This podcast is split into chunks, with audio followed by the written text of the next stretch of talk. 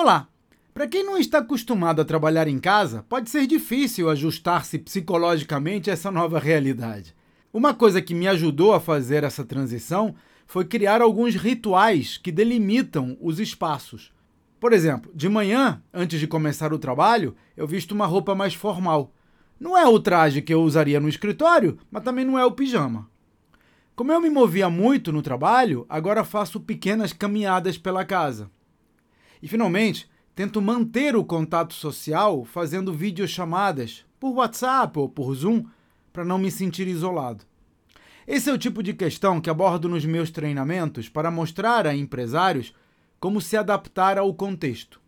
Afinal, se você não evoluir junto com as demandas do mercado, vai ficar difícil crescer.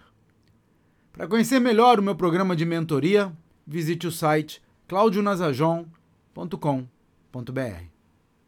Até a próxima.